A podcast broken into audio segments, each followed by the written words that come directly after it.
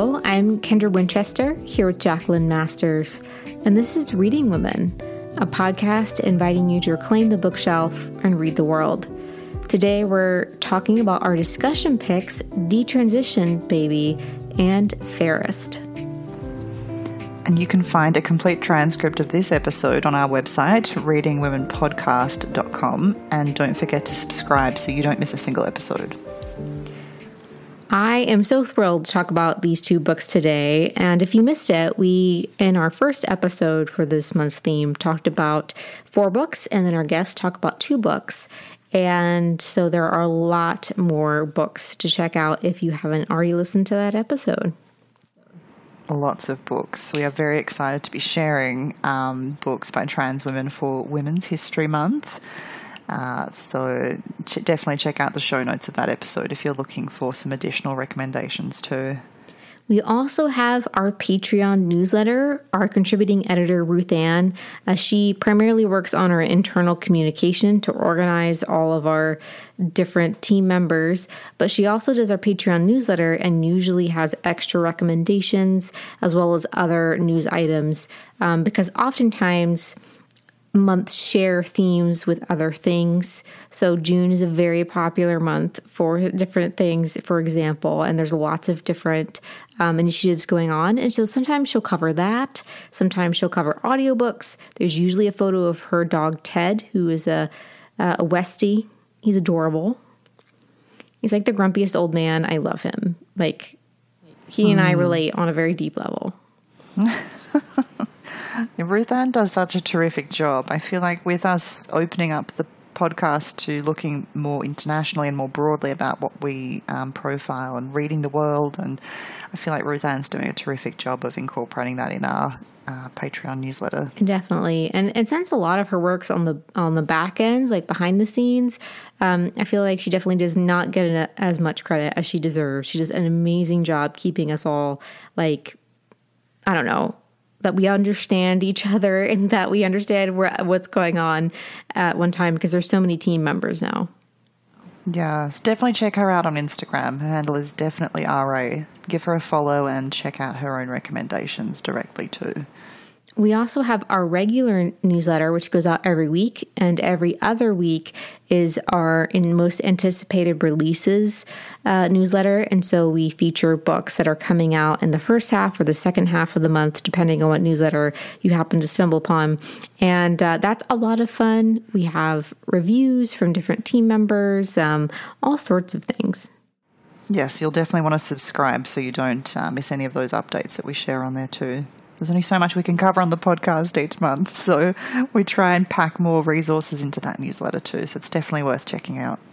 We also announce our discussion books in the newsletter as well. So you'll get a little heads up so you can go grab those and have time to read them um, before the discussion episode goes up. Well, those are all the updates that I had. So I guess it's time to just jump into our discussion. Mm. So the first book that we're going to be talking about today is Fairest by Meredith Talusan. This one is out from Viking. Uh, and Kendra and I both listened to the audio version, which is actually narrated by Meredith herself. Uh, and as we spoke about last episode, this is a memoir and a coming of age narrative looking at Talusan's experience from growing up as a boy with albinism in a Philippine village uh, and talking a lot about experiences early in life with uh, abusive parents in both a physical and a emotional sense. So trigger warnings if um, that's something that um, you need to be aware of. Um, there's also a lot that she shares about her experience early on being a child TV star in the Philippines, which I found really fascinating. And I think it was done in a way that really brought in some really complex discussions that uh, she was then able to elaborate on with. Um, for example, her experience moving to the US and um, studying at Harvard. Um, but I, I, think this is an incredible book for looking at so many different intersections of Talusan's identity. Um, you know, reflections on issues like class and academic privilege, uh, but also looking at queer identity and sexuality, uh, and disability, um, love. You know, there was just so much packed into this. I think it's a really terrific book for, um, yeah, engaging with so much um, experiences, so many experiences that Talusan's had over her life.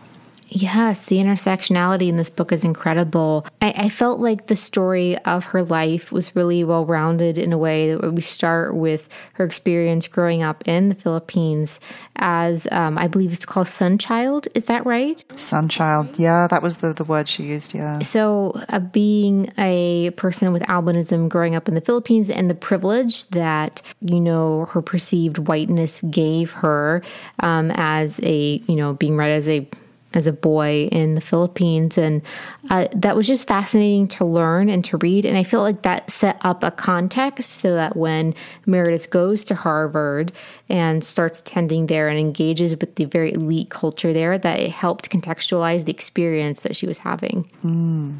And I think it, it sets up a lot of that, this, this, the way of looking at whiteness as being proximate or in some cases being equated to Americanness. Um, there's so many discussions, you know, of the early time in her life where she's looking at all these internalized observations that she took from society about American identity being such a great thing and something to aspire to, um, and how that was something that she'd self internalized in her own, you know, growing up experience, but also just the way that so much of American identity is synonymized with being white and white identity. And I think it's interesting the angle that she takes with it because of her experience with albinism, for example, and the way that when she arrived at Harvard, people would assume that she was a white person. Um, and you know, existing within those very white spaces and the, sort of privileges that that afforded, as well as the sort of assumptions that people would make about her as a person um, because of that, um, which you know erased other parts of her identity. Uh, but there was also this really interesting part later in the narrative where she was talking about her art and photography work that she was doing, and one of her first projects that she was looking at was a, a macro photography study of sorts where she was taking photos of things like cream cheese with a macro lens and looking at whiteness as a theme in a very literal sense in, in an image form. Um, so I found a lot of those discussions and how much she'd set up that early writing of the memoir really informed that and allowed it to come out in a really complex way. And it was just such a well developed exploration throughout the whole memoir. Like I think Kendra, it was something you, you were commenting on earlier as well, that the sort of interrogation of this and how it's so well set up early on. Yeah, and I find it really interesting how, you know, her parents would say, you know, that because of her whiteness, um, because of her albinism, that she would succeed and to be and would be American. And I just found that really fascinating. And there's this moment where she has just come, you know, to Harvard and, and she's, I think it's her like her, her first year and there's like some sort of like queer mixer that she attends. I can't remember who it was that walks up to her, but uh, this guy comes up and says, "Oh, you're you you know you have albinism, don't you?" And and this was the first person to actually ask Meredith that question at Harvard because most people just read her as white, and this man was um, you know a, a person of color and said, Oh, yeah, I recognize that. A lot of these white people might not notice, but I noticed. And it was this moment of unsurety um, that th- this um, balance of her existence as being read as white. And it really started that look into passing and what passing means, both in, you know, being a, a, Asian person with albinism, but also you know being a trans woman and what that would mean for her later in her life. And I thought that theme was really well written throughout the book. Mm. And I think, like, following on from that, I think one of the other things that I thought was so well developed in connection with that was the way that class and academic privilege was written and there was a scene where she is talking about a paper she's writing uh, on Shakespeare for one of her classes, and she's talking to her father about it, and he makes some comment about, "Oh, I, let me read it. I can help you with it." And she says, "No, I, I don't need your help." Um, and the response that he gives is something about, you know, if, if I was white, I could go to Harvard. And this sort of, there was so much nuance in the way that she wrote that exchange with her father that um, really drew on so many of those implied privileges and the sort of elitism that whiteness affords and very specific to obviously the experience at Harvard, but the way that I guess her, her family had internalized um, that perception too and what they were projecting onto her. Yeah, the, the, her her experience at Harvard was really fascinating because you know Harvard is, as is mentioned several times in the memoir, like the best university in the world. But I think what it really represents is the white ideal um, in a lot of ways, the most privileged white people in the world go to that university. And so I found that very fascinating the way that Meredith interacts with that as, you know, she's living as a gay Asian man. Uh, and Filipino man at, at the university but was often read as white by white people. And, and there's just so many layers. There's so many intersections of her identity that came into play um, at this university that is supposed to be like this liberal bastion of open mindedness, but in reality, um, it wasn't actually that way. And the complications of interacting with these very rich, very privileged white people um, it, it, was just really interesting to see that play out in Meredith's life and the way that she wrote it to illustrate that privilege and her proximity to that based on having albinism and what that means for her. Mm. And I think there was a part of the memoir where she's writing about her first performance art, a, a play that she's um, performing herself, where she, she talks about that a lot and being in spaces where she's almost being censored by what the university will fund, uh, what they will allow to be performed. Um, that I thought was a really interesting conversation. That whole part of the memoir. Yeah, that that that uh, particular performance art piece stays in my mind mm. so much because it was a point where she was beginning to slowly beginning to understand that her feelings about gender and about her own sexuality were much more complex than she had originally thought. Um, so the first semester that she's at Harvard, she takes this. She's accepted into this very like high level prestigious course on the history of LGBT folks of some variety. And so when you have that, and then later on, closer to the end of her time at Harvard, she has this performance piece, she takes a different approach to it. And I think that moment for me really signaled that change that she was beginning to understand that her understanding of gender and sexuality was changing than what she had originally thought when she had arrived at Harvard. And, you know, that really started that post Harvard section. But it was something that was like, oh yes, okay, she's beginning to understand that that it's more complex than just being a gay man. There's some gender uh, identity things that she needs to kind of figure out for herself in this. And it was just, I don't know, it was very well written, I think. Yeah, I, I think as well that part where she starts writing about her relationship with Rafe um, and how her love for him was was such a conflicting part of how she approached transition and you know there's there's so much complexity and it's it's really really well explored in that part of the book too you know, as she begins to f- dress more in a air quotes feminine style, uh, she started off as like a performance photography piece kind of thing that she wanted to explore that for the reasons of art, etc. But then she realizes that it's more than art that this is she part of who she is she thinks and what that process looks like for her figuring that out and it was something that I found really interesting because she and Rafe love each other so much, and Rafe is trying to be open minded, but he really is a gay man who loves other men. And so when Meredith realizes that she's not a man, so that you know that makes the relationship more complicated and. So there's a lot on the line for Meredith here at this moment, and um, I, I just really felt for her and how she know she's almost having to choose choosing her true self versus choosing the person she loves most in the world and um I don't know, at that moment, it really hit me really hard. I had to take a moment to pause the audiobook and um, just think about it for a second to process it. Yeah, it's an incredible, um, incredible decision. So, one of the things that gets commented on in a lot of reviews of this book is that um, Talusan isn't isn't focusing on the transition experience as sort of the, the prime point of the, the memoir, and the experiences that she shares in, in that regard come quite late in the piece.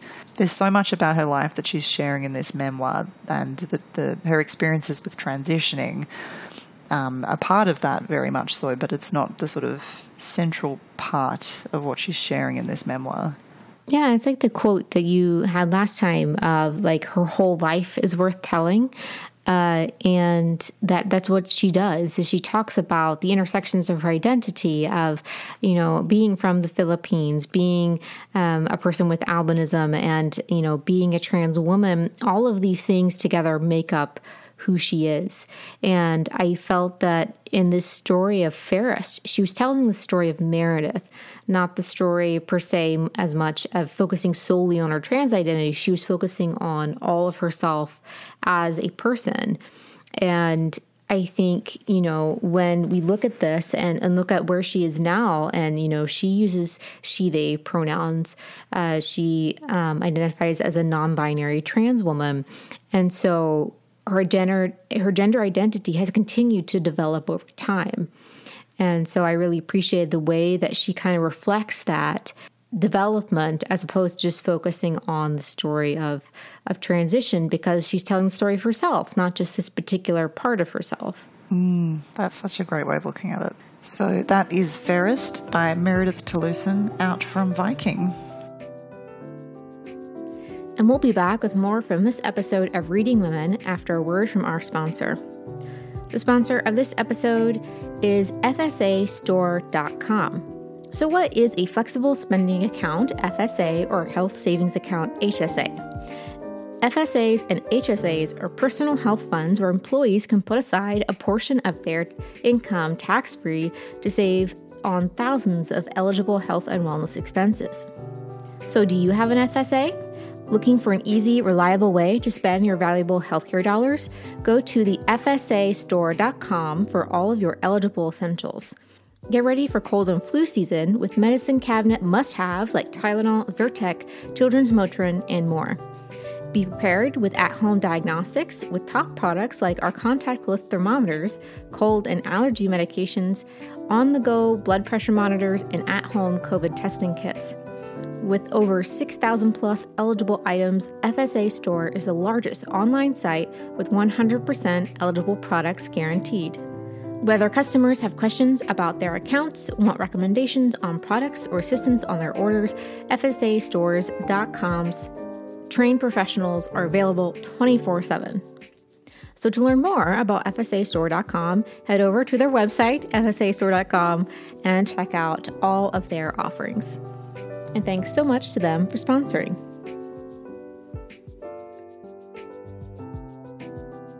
And Kendra, you have our second discussion book for today. Yes, our second discussion pick is Detransition Baby by Torrey Peters. And this is a de- debut novel out from One World. And this novel focuses on three characters. Uh, you have Ames, who has recently detransitioned from being a trans woman his ex girlfriend Reese, who he was together as um, a trans woman, and when he detransitioned, they broke up. Um, and you have Katrina, who is Ames' current girlfriend, and he didn't think that he could have children after taking hormones, but he apparently can because Katrina gets pregnant and he kind of doesn't know what to do with it. And so he doesn't know what to do with this idea of fatherhood that he's presented with, this very um, male role that kind of re-engages the struggle with his gender identity in in that whole process of transitioning and detransitioning. So he goes to Reese and asks if she would be interested in being a third parent to the child so that you know, this really fits what he believes to be his queer identity um, and the role that he might play in this child's life. And that really is like the catalyst for the rest of the novel.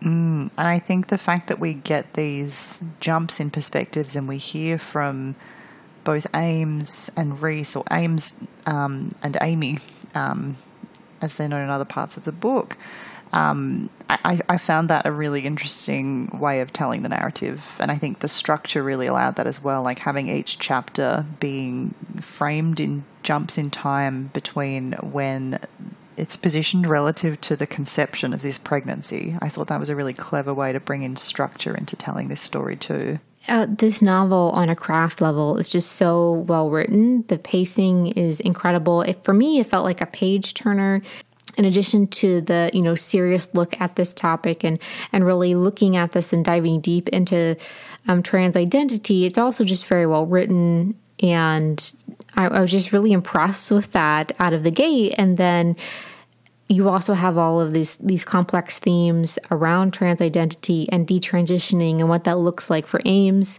um, and how Reese, his ex girlfriend, handles that. And one of the big things that we want to talk about for this book is how it centers trans lives.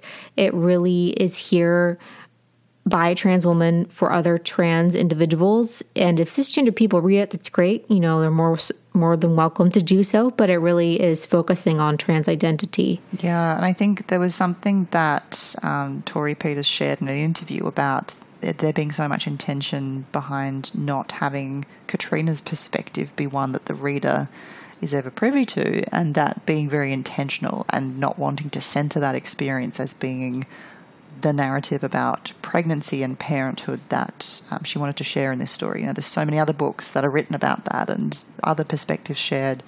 Um, you know, she really wanted something different with this space. Yeah, and that is just very it's very effective the way that that's handled. And we have these flashbacks back to Amy and Reese's experience knowing each other and meeting each other, and we learn their backstories. And then you also also have this present timeline where the three adults are trying to figure out their own parenting, what that might look like, having three parents, and what a queer uh, family might look like in that way. And that's just something that I there's this conversation we're at the, they're at this like um nonprofit like event gala situation and they're just like off in this corner having this discussion about queer parenting and what that might look like and I was like this is amazing. And I was actually playing a video game and I paused and cuz I was just so you know enraptured by this story that Link almost died. It cuz he got attacked by someone. I think that that is something that that really draws you in as a reader is these really intense conversations about queer parenting and and the real you know thought-provoking ideas that Reese brings up about motherhood and being a trans woman and what that looks like.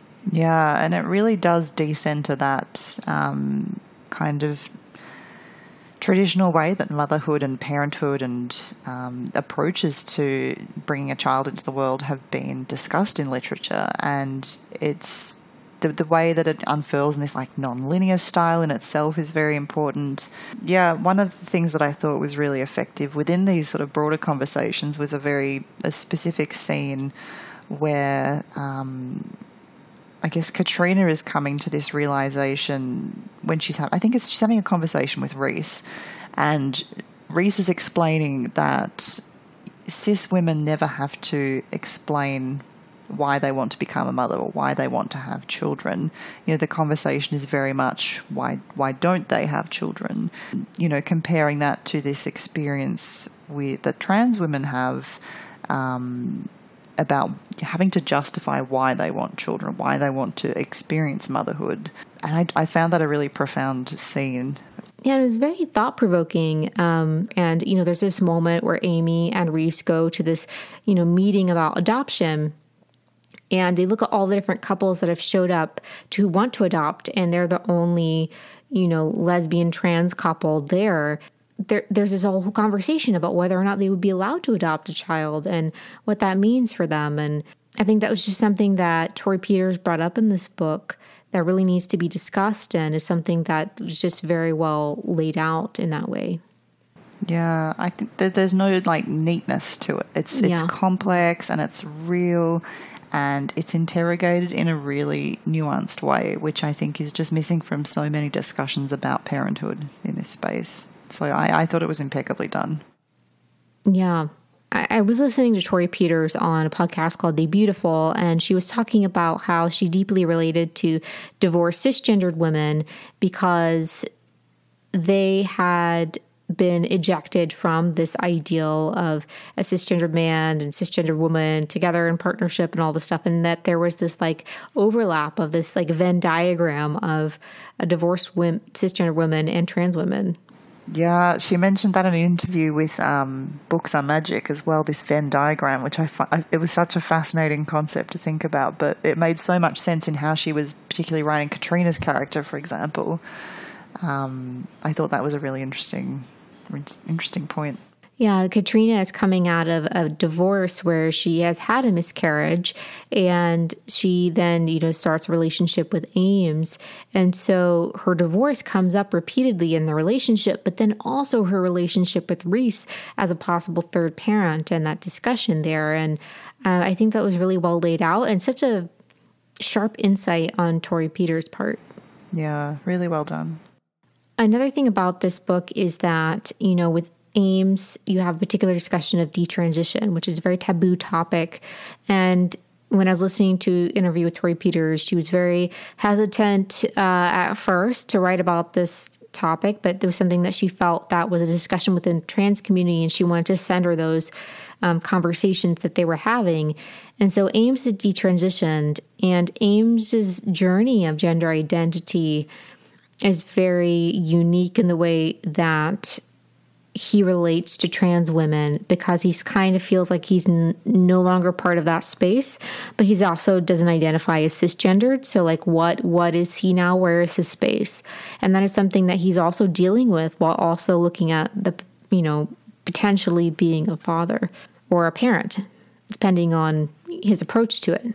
Yeah, and that that using that word detransition um, in this Books Are Magic interview, which we'll link to in the show notes if you want to watch it. Um, she talks about very intentionally using that word and how weaponized it's become, um, but her choice to use it as a pun in the title um, and the, the wordplay there. And um, it, it's a really interesting discussion. I really recommend you check it out. One, one of the other things she talks about in that interview that I thought was really interesting was the use of the comma in the title and this this being this like knife edge um, that you know was her existence at very various points of her life. Um, and I, I think that is so apt. It's, it's such an apt comment when you look at the, the, the breadth and scope of perspectives that um, she's, she's putting into all three characters in this book. Um, and then their comments on each other. And uh, yeah, I think it's, it's a really fascinating title to, to unpack that way too. Yeah, yeah. I was I was following along Roxane Gay's discussion in her newsletter, The Audacity, and that was something that a lot of people were talking about. And I really appreciated that a lot of trans folks were in that discussion talking about the book and how they related to the book and how they appreciated this very open and, and messy look at trans identity because oftentimes cisgendered readers want things to be very clean cut and very like wrapped up with a little bow, but that's not how identity works for anyone. It's not life. Right, right. And so it was very um, helpful to see that insight from commenters um, from a wide range of gender um, identities. And so I just really loved the way that this book is, is starting conversations, it's opening things up. And I hope that kind of opens up the door for more trans narratives um, as well to present you know, trans characters, including trans women, to be like fully fleshed out human beings. I think this book is such a not only just well written book, but it just is really a, a beautiful look at humanity. Really, yeah, I'd, I'd love to see more stories like this. Absolutely. yeah. I'm definitely going to go pick up Torrey Peters' novellas. She has several online, and this is her first full length novel. So uh, that's very exciting. All right, so this is Detransition Baby by Torrey Peters, and this is out from One World in the US. Um, and definitely go check out those links um, and check out Own Voices reviews um, and the various places we've mentioned. And we'll also try to link some of those in the show notes so that you can go check out um, those resources. Uh, well, those are two discussion picks. Such a great and thoughtful pairing and uh, look at you know trans women in, in different ways both nonfiction and fiction. And, and i just think these pair well together.